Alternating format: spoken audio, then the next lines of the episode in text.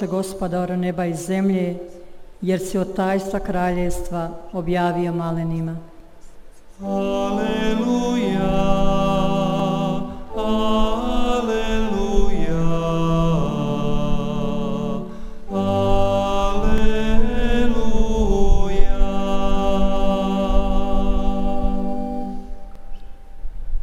Gospodin s vama. Pan z wami. Słowa Ewangelii według świętego Jana.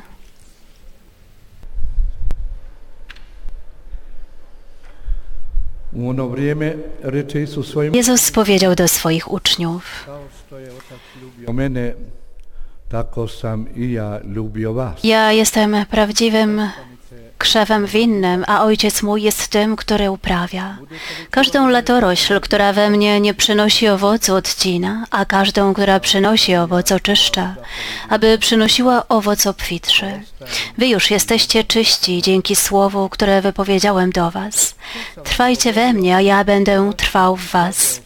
Podobnie jak latorośl nie może przynosić owocu sama z siebie, jeżeli nie trwa w winnym krzewie, tak samo i wy, jeżeli we mnie trwać nie będziecie. Ja jestem krzewem winnym, wy latoroślami. Kto trwa we mnie, a ja w nim, ten przynosi owoc obfity, ponieważ beze mnie nic nie możecie uczynić. Ten, kto we mnie nie trwa, zostanie wyrzucony jak winna latorośl i uschnie. I zbiera się ją i wrzuca do ognia i płonie. Jeżeli we mnie trwać będziecie, a słowa moje w was, poproście o cokolwiek chcecie, a to wam się spełni. Ojciec mój przez to dozna chwały, że owoc obfity przyniesiecie i staniecie się moimi uczniami. Izabraste vi mene, nego ja izabrah vas. I postavih vas da idete i rod donosite i rod vaš da ostane, te vam Otac dadne što god zajštete u moje ime. Ovo vam zapovjedam da ljubite jedni druge. Riječ. Oto słowo Pańskie.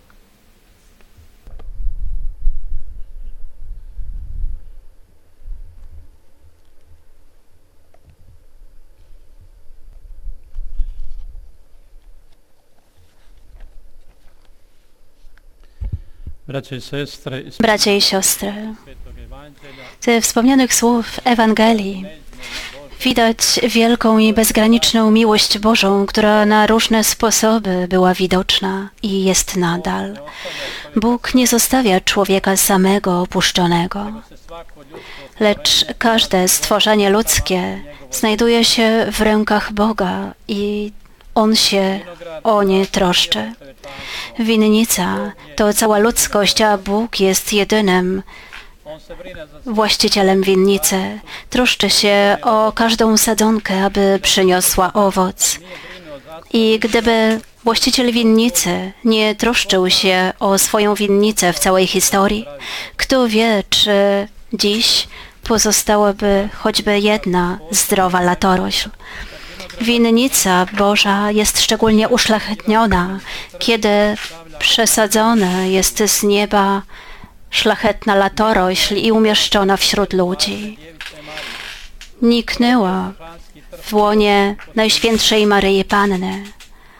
To owoc przybranych dzieci. Bóg poprzez niego okazuje bezgraniczną miłość i miłosierdzie. Poprzez jego ofiarę odkupienia pokazuje swoją troskę i miłość za cały świat. Bogu zależy na człowieku, jego szczęściu i zbawieniu.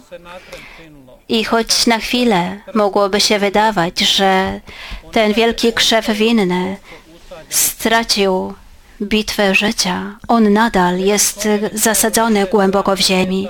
Jego korzenie sięgają wszystkich stron świata, aby ludzkość otrzymała poprzez niego łaskę błogosławieństwa Bożego. Nasze ukierunkowanie na Jezusa Chrystusa ma miejsce podczas chrztu, który nas przybliża i uszlachetnia, abyśmy czerpali prawdziwą siłę łaskę u źródła Jezusa Chrystusa i abyśmy nieustannie pozostali połączeni z Nim, karmili się pokarmem, który trwa na wieki. Tu jest nasz Bóg miłości, który nieustannie czuwa nad swoim stworzeniem. Nie zostawia go samego. W Słowie Bożym słyszymy, że Jezus zwraca się do najbliższych, do apostołów, pragnie umocnić ich w wierze. Słowa, które wypowiada, służą lepszemu zrozumieniu Jego przyjścia do ludzi, a wszystko ukierunkowane jest na myśl, że On od nich odejdzie, że ich opuści. Gdy jest z nimi, muszą zrozumieć istotę Jego przyjścia, a również swojej przyszłej misji. Można by powiedzieć w skrócie, Jezus umacnia swoich uczniów w wierze i miłości. Znajduje dla nich czas pomiędzy spotkaniami z tłumami, które nieustannie go otaczają i proszą o różne odpowiedzi. Swoich apostołów, swoich naśladowców nie chce pozostawić codzienności życia, lecz pokazuje, że w każdej chwili muszą być zakorzenieni w Jego słowie i przykładzie życia. Zgodnie z Ewangelią, tak jakby czas umykał i oni znajdują się w niepewności. Potrzebują dużo czasu, więc mocno muszą stanąć na ziemi i zrozumieć sposób, w jaki On daje świadectwo. Nigdy nie mogą zapomnieć o swojej łączności z Ojcem w niebie, który ich stworzył, bowiem On jest źródłem życia. Jezus w swojej nauce zwykle posługuje się porównaniami z codzienności, aby jego naśladowcy lepiej zrozumieli jego naukę. Ojciec w niebie jest właścicielem winnicy, a on jest krzewem winnym. Każda latorośl, która jest w nim, a nie przynosi owocu, odcina, a każda, która trwa w nim, oczyszcza. Oczyszczenie ma miejsce poprzez Jego Słowo, które słyszeli i teraz powinni nim żyć i dawać o nim świadectwo, przekazywać je. Aby to mogli, muszą trwać w nim i muszą być mocno z nim połączeni. Ta łączność musi być stała, bo jeśli choć na chwilę przerywa się łączność krzewu winnego z latoroślą, ona usycha i nie przynosi owocu. Jezus mówi, kto trwa we mnie, a ja w nim, przynosi obfity owoc. Beze mnie nic nie możecie uczynić. Tak więc dopiero w życiowej łączności z krzewem winnym latorośl przyniesie owoc ku radości swojego gospodarza. Każda latorośl, która przynosi owoc, właściciel winnicy oczyszcza, aby przyniosła więcej owocu. Te słowa często realizują się w naszej codzienności. Czasami staje się dla nas niejasne, dlaczego tak mocno widoczne jest na nas oczyszczenie. W zakłopotanie wprawia nas choroba, którą uważamy za karę. Często spotykają nas pokusy, które wymagają naszego trudu. Często dochodzi do rozczarowania, porażki, a siebie uważamy za umiłowanych. W tych chwilach, w tym czasie zadajemy różne pytania sobie i Bogu. Dlaczego pozwala na tak nieprzyjemne rzeczy? Dlaczego zsyła na nas krzyże i karę? Zastanawiamy się, czy rzeczywiście jesteśmy tymi, których Bóg umiłował, czy też On zsyła na nas karę. Nasza wiara jest na egzaminie dojrzałości. Zastanawiamy się, czy podążamy właściwą drogą, czy też jesteśmy na marginesie. Często pocieszamy innych, gdy doświadczają takiego kryzysu, ale gdy nas to spotyka, nie potrafimy odnaleźć właściwej odpowiedzi, która łączy nas z Bogiem. I te w cudzysłowie oczyszczenia są znakiem bliskości Boga, ponieważ jest to pełne łaski działanie, którego człowiek wierzący nie powinien się obawiać. Wielkim przykładem przywiązania do Jezusa Chrystusa jest święta patronka Europy, której uroczystość dziś obchodzimy, to jest święta Brygida. Urodziła się w 1302 roku w Finstadzie w Szwecji. Pochodzi z bardzo bogatej, ale i pobożnej rodziny. Pobożnych rodziców, którzy wszystkie swoje dzieci wychowywali w prawdziwym duchu chrześcijaństwa i pobożności. Dlatego Brygida od najwcześniejszego dzieciństwa okazywała wyjątkową pobożność. Wyszła za mąż bardzo młoda, zgodnie z wolą ojca, za Ulfa, księcia szwedzkiego. Stała się wzorową żoną i matką. W jej małżeństwie panowała wzajemna wierność, miłość, życie, cnót, a to były cechy jej życia małżeńskiego. Brygida miała wielkie szczęście, bo jej mąż był dobrym człowiekiem, z natury łagodny, ale również był tym, który miłował Boga. I w małżeństwie. Mieli ośmioro dzieci. Ich małżeństwo było bardzo udane. Czterech chłopców i cztery dziewczynki.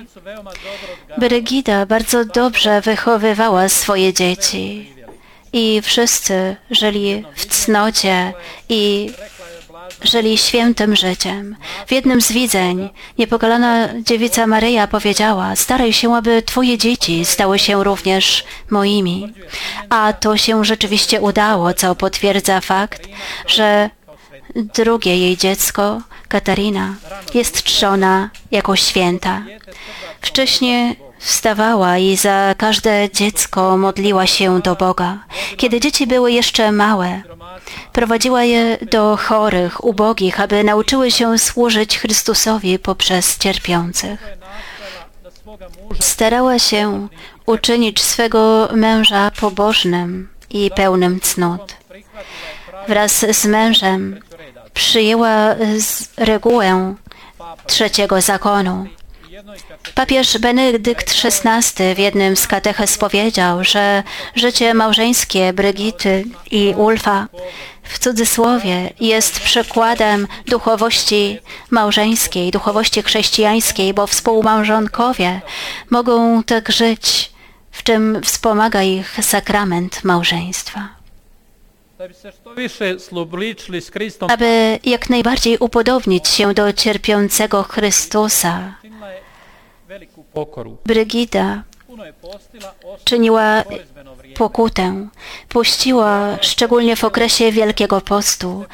Wstrzy, wstrzymywała się od pokarmów i napojów, aby nie widział tego jej mąż i pozostali mieszkańcy.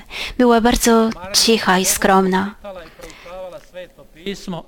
Czytała y, Pismo Święte i życiorysy świętych. Przy tym czyniła również uczynki miłosierdzia dla ubogich, biednych i upadłych dziewcząt. Często sama pielęgnowała chorych.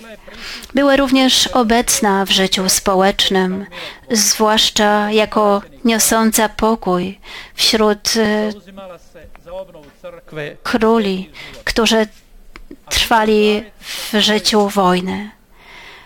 Była również doradczynią trzech papieży. Znamy wszyscy modlitwy świętej Brygidy. Tradycja mówi, że była ona wielką mistyczką. Miała częste widzenia, a jako rezultat powstały szczególne modlitwy o nazwie 15 modlitw świętej Brygidy.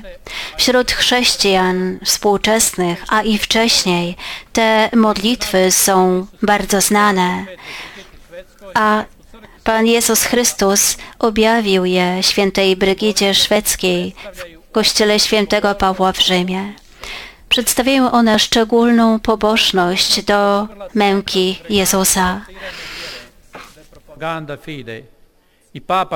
Papież Klemens XII w 1730 do 40 moljenja 15 nasza, 15 Zdravmarija. Y, Modlitwy składają się z 15 modlitw Ojcze Nasz i Zdrowaś Maryjo i dodatkowych modlitw przez cały rok. Modlitwy te znane są od XIV wieku, ale u nas pojawiły się dopiero w XVII wieku za pośrednictwem Anny Katariny IX Papież Pius IX i preporučio ih 1860. polecił te modlitwy w 1862, a również dziś zajmują one bardzo ważne miejsce w pobożności ludowej.